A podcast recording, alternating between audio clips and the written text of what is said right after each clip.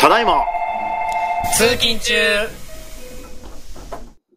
そうなんですよ。時給安いからとか、いやいや、時給だろうと。そうお前が時給を受け取るだけの器がないんだよなって。ね、なんかそこを、さっきすごい思いました。うんえそう見て、見てたというか、うんだ、まさかのな、その、結局その、なんだろうな、年齢がどんどん上がれば上がるほどうん転職も厳しいとか言うじゃないですか。でもそれってちゃんと能力があれば、絶対受け取ってくれるところはあるんですそよ。う本当っすよねそうそうそうそう。まあ単純に、要は、その、あんたを雇うと採算悪いからみたいな。そういうこと話なわけじゃないですかそうだから会社だって事前事業をやってるわけじゃなくて、う利益を出すためにやってるんですよ。だから利益を生み出さないような人材は極論いらないわけそうでですよ。すね。うんだから本当にまあ、使えない人なのかもそうですし、やっぱその、バブリーだった時代、うん。あの大量消費だったり、労働力重視だった時代をそのまま今持ってきちゃう、その考えがダメだよって、うんうん大きく変わってるから。そうですね。なんか、多分、そういうことところであるのは、なんかね、強い人は、自分を犠牲にしてでも、俺たちを守ってくれみたいな、うんところがなんかよくあるんですね。まあ、そこは企業とかそうです税よね金とかもそうですよね。企業だって自分を守りたいんだはよい、まあだからあんたたちを防止するんだけど、みたいなうん。でそこで俺たちを守ってくれっていうのは、お前は犠,、まあ、犠牲になってくれっていう話。だったら逆も言えるわけじゃないですか。うん。弱い人たちは犠牲になって、強い人たちを豊かにしてくれよ、みたいうん。な。同じことなんですよ。うん。守ってくれっていうなら僕思ったのが、給料いらないですって言った方がいいじゃんと思うんですそうよ。ですね。ななんで、守ってくれで、給料くれで何もしないのに、会社がリストラするって言ったら文句言うのかって話。うんうんじゃあお金いらないってことですよねって。ぐらい、または下げるぐらいの交渉を自分たちでしてくればいいじゃんって思うわけですよ。うん。だっやっぱ自己中なのかなって、そこは。まあ、そうそう、自分のことで考え考なえいてですないね。っていう。うん。だから、そういう連中を雇い続けた会社がどうなるか。うん。その未来を考えてみてほしいですよ。潰れるに決まってるじゃないですか、その会社は。じゃあ、あの方たちはまた路頭に迷うんです。うんてか、あの方たちどころじゃないですよねうん。他のちゃんとはまともに働いている人たちも犠牲にして、そうですよ。全員で一気に崩れていくわけですよ。本当ですよ。うん。僕、まあ前なんかで言ってた言葉が分かりやすいなと思って、ダメな社員を補っていうのは優秀な社員だと。うんうん。でそれ不公平だよねっていう、うんすごい分かりやすいなんか、うん一言だなと思って、うんそれと多分全て同じかなと、そう世界でも。うん。うん。誰かが補ってるわけですよ。もうになってますね。ううんんダメな人とか、まあ誰かの失敗を誰か補うっていうのもあり,、うんありますし、。うんその表裏というか、表裏、全てそれは表裏一体なのかなと。うんうんうん、そうですね。うん。うん、まあ、ただ、ダメな人の大半はやっぱり主体性ですよね。そうですね。能力がうんぬんとかじいゃらななくいて、主体性ですね。うんうん。ぬくぬくと。そうそうそうその島国である日本のところでもあるのかな多分理屈だけだったらそうじゃなかったと思うんですよ。うん攻めてくるじゃないですか。そうそう国境を越えて、うん国境じゃないじゃないですか、日本は。海域でのこ、うんあれなので、やっぱなかなか侵入しづらいとこなんで、陸続きだったら多分違うのかなと思いますけどね。。すぐ隣が韓国とか北朝鮮だったら多分、うんうんうん。こんなノーノーと知らんないですよね。そうですね。ううん。いつ来るかわかんない。じゃないですか、多う分。んはい。まあ島国だからこそと思いますけど。そう。なんか、アメリカとかって、その、要は、自由に見えるけど、んその、社会的な福祉ってあんまないじゃなないいでですすか。ね。保険がないとか。そうですね。医療費が若かだかっらた。それは、自由だから、自己責任だよそうですね。そうそう、そう、そうなんですよ。自由は自己責任なんですよ。。だから、お金がないんだったらうん、君は手術も受けられないから苦しんで死ぬけど、それは自己責任でも貯めておかなかった。うんでも自由だからみたいうなんそれが多分普通だとそ思の代わり自由だよ。そううんそれがあるからこそ、アメリカンドリームっていうのはでかいうん。からと思うんですよ。象徴だと思うんですよ。うんうん。欧米では。うんうんそのやっぱ対局になるのがアメリカンドリームだったんじゃないですかね。自由だからこそできることが多い。ううんうんうんうんんだしなんかそこの本質とかやっぱりね、うちゃんと見据えないといけないというか。うんうん。うですね。ん勘違いしてる人が多い。自由は自己責任なんだ。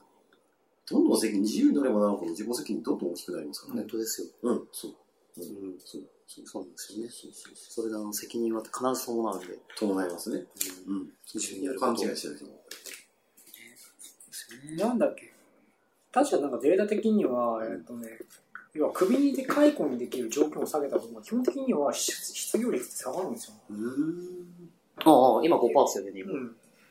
これはなんかね、ちゃんとデータとして出てるんですよ。要は結局、その、簡単に切れるまあそうですことよはね。簡単に席があるから次の日を簡単に選べるああなるのほで、どそうですね結果的にね、全体的に失業率が下がったりするんですそりゃそうですよ。頑張りますもんね。そして。て。なるほどね。うん。頑張るし、能力ある人がちゃんとうん。能力、必要な場所に入っていくっていうそうですね。失業率5%だからな。スペインなんて60%っすよ。 60%っすよ。すごいっすうちらの世代ですよ。ほんとその辺、無職ですからね。風太郎がいっぱいいえバルとか巡って酔っ払ってるやつ、もう、プーですからね。いや本当にないんですよ、仕事が。仕事のないし、正規雇用がない。うん。まあ、それよりは、まあ、働かないというか、スペインだと、仕事っていうのが優先度がすごい低いうん。一番優先なのが家族、友達なんで。うんうんうん。違うんですよね、もう。うん価値観が違うんであれですけどうん。そんなとこでもあんだけ楽しく豊かに暮らしてる人たちが多い。うん5%じゃないですか。うんうん。でも多分そこ主体性だと思うんですよね。うんあとはさっきの話だったように、なんか自分の興味のあることとかをガツガツ突き詰めてってることなのかなとは思うんですよね。でも60%といえど、全然うまく、いや、なんとかやってるっていう。うんそれでやっていけてるのがすごいっすよ。すごい。まあもう、まああそこ破綻してますよね、 ほぼ。まあ EU 加盟国なんでね。うんはいそれはありますけそのど場、所はある。そういう、あー他の、やっぱ諸国が、でもそれもあれなんですよ。一緒なんですよ。トレードオフなんですよ。なるほどね。 どっかが補ってどっかが補う。例えば今ま でだとイギリスとかが補ってたわけですうよ。んあの、経済としては。ただ離脱したから今度は大変じゃないですかう。んじゃあ今度フランスとか他の国が補うっていう。なるほどだから EU 全体の負債を、どっかの、どっかの豊かなところが補うっていうことなんですよ。だからああいう、いろいろ揉めたり、離脱で揉めたりとかするんですよ。なるほどね。あいやねあれはね、どうなのかなって思いますよ。すね。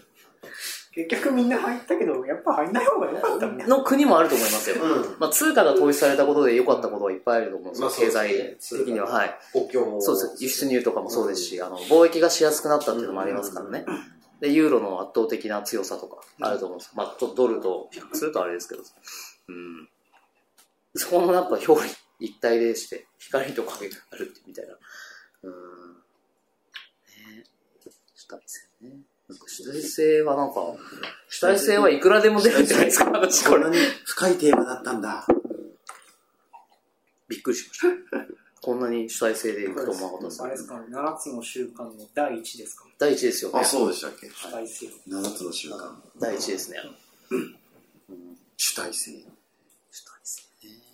産後で表すのは簡単なんですけど、うんうんうんうん。ちょっとですねですね。うん。だから今の人生があるのもあなたの責任だし、誰のせいでもないわけですよ。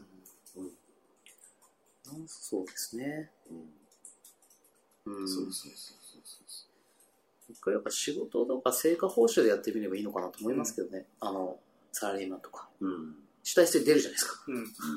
生きていけないんで。うんうんうん。なかなかこう、不景、不景気というか、あの、まあ貧しい時、日本で貧しい時と、もう、莫大なもう高度成長、うんでそして、まあ、成熟して、まあ、新興国とうんっていうのをなんかすほとんど経験してるんですよね。うんうんうん。だからそれの、 なんか、歪みというかっていうのが、うんそういうとこ、今そはうですね。なっちゃってるのかなと。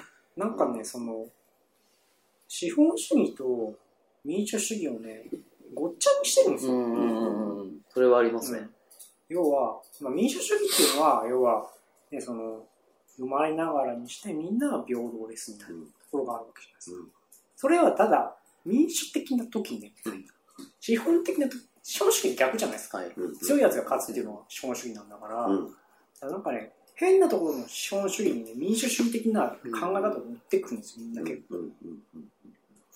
それを要はその、ね、その経済活動弱いから助けてくれる、うんこれは民主的ながはい主義の話をしてる。でも、いいんですよ、資本主義なく資て。本っですね。ていうのはね結構思う。うんうんうんうん。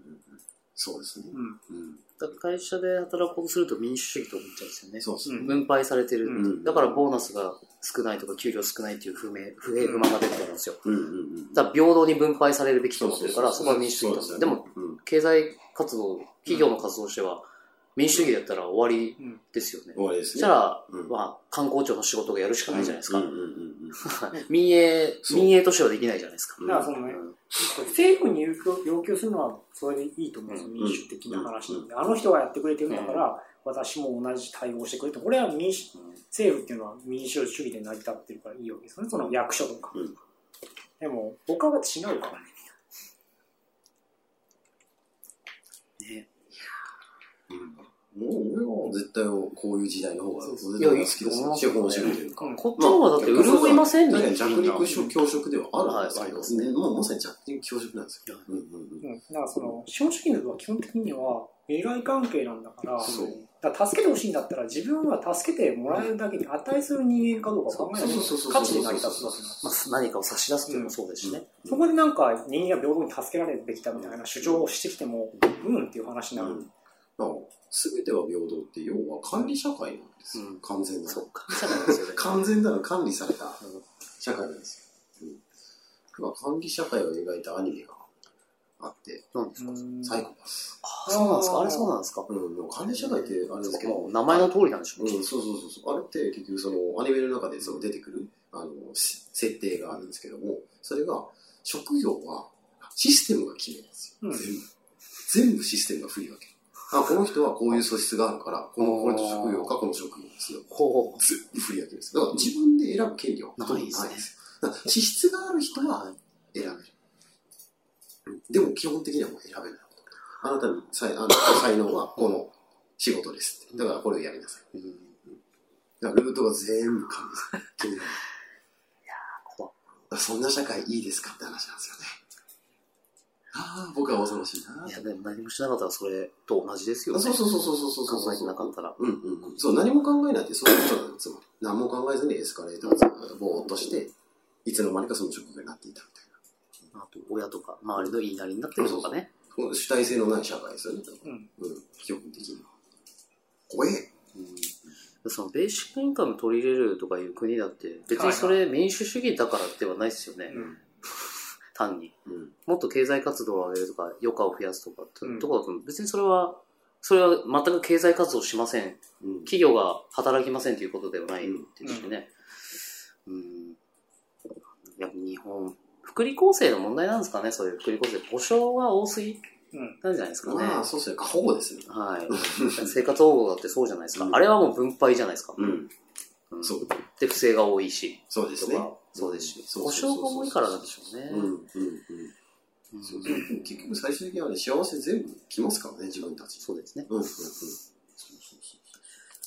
いやなんか今って、えー、と日本って結構資本主義よりも民主主義の方が力的には強いわけですよ、なんでかっていうと民主主義の上にいるのは政府であって、政府は基本的には経済活動をコントロールするいろんな要因を持ってるわけ権利というかうんだから基本的には民主の方がどっちかというと強いうんうんですねうんうんだからどっちかというと今の日本は要害法が得すると思ううん。そう、確かに。そう、そう。生活保護もさっきもそうですし、保障もそうですしそうね。ですね。声はでかいですよね、うんそっちの方うんだからこれが資本主義の方が強ければ別に裸のない人はは出てってくれるとか、その辺でのたらしんでも仕方ないよねって思えるのがうん。資本主義でもあるんですけど、うん。税金が分かりやすいですよ。うんうん。しょそうですね。き、ん経済活動するお金がない人に逆に公税、ね、効率、なんでしょうう、ん高額なうん税率かけるとかだったら、もしかしたら変わるのかもしれないですからね。うん。ありえないと思い思いますけど。。逆ですもんね。逆ですね。どんどんどんどん高くなってういくとん。いうか。稼げば稼ぐほどどんどんどんどん高くなって、じゃあその保証はそうですね。何もやってない人たちに行っちゃう。なんか単価の話でいつも、うん単価の話を思うとおかしいなと思うんですよ。量が多ければかける率低くしません っていう。そう、普まあ通、逆逆おかしいんですよね。普通はね。うん、おかしいんですよね、それ。そうそうそうそう。そう。単なる闇金みたいな感じなんて思ってるんですよ。だからあれじゃないですかそ驚の愕だよ。まあ税金って言ってみたら、うん。えー、と政府のサービスに対してお金を払うのそういうことですね。だから、要はこのペットボトル1本の値段がうん。人によって値段変わるってことう思うんですよ、うん。ん。上げるものは一緒なんですけど、はい。あなたは、うん、稼いでるから100万円ねとかあなた何もないからこれタダで上げるよとか、結構めちゃくちゃっちゃめちゃくちゃめちゃくちゃっすよ、それはだから金持ちが不安持って海外に出るのがよくわかるよって話で、うん昔はそのねその逃げ場があんまなかったからなんですけど、うんうんうん逃げ場今今、結いっ構ぱいああるるかんらでね。だからなんかなんかあじゃあこれはいいよみたいな、はい他で買おうよみたいそうそう。で、通貨だって別にいくらでも今売買できるしそうそうそう、今ね、あの暗号通貨で、うん国の意味がなくなるじゃないですか、もう暗号通貨できたら。うん世界共通の通貨みたいなもんですよね、あれ。うんうんっていうと、ど、どっかの国に所属しなくても、そういうことですよね。いいってことですからね別に縁に持つ必要がないってそことね。う、そう、話そうになんっですちゃよね。うん。結構やっぱいろんな境目がなくなるなと、うん。う。うんうんん、思いますね。そうですね。でもまあ、主体性を持てば、そんなことはないってことですかね。うん対応はしていけますもんね、いろんな方向に。うん。っていう感じですてかなね。感じですかうん。主体性からだいぶ行きましたけど。 59分。あ、結構もうその話 してる意外と喋ってるんですよ。そうなんですよ。びっくりですね。じゃあ、ネギさんまとめてください。はいお願いします。主一体言性で。、はい。主体性という産後から、壮大までなりましたと。 はい。でも結構な、あ結構真面目にまとめようかと思ったんですけど。いや、もう、ネギさんが最後ですよ。もう、報復絶対。ホック Z。絶対に滑らない。そんな話をしてくれます。クォーク締めっておかしいクォークについておクかしォいークうん。クォーク。クォークってなんですかクォークってあの粒子の一つです。え粒子なんですかいやあの時計とか動かしてるんですよ。あああはいはいはいはい。ーで、なんか面白い話。わかるか逆に今質問してたからわかるかまあってことでとりあえず、駅に到着しますかねそうですね。はい。じゃあ、以上で。はい終わりですね。はいいっはい。失礼しました。いてらっしゃいゃい。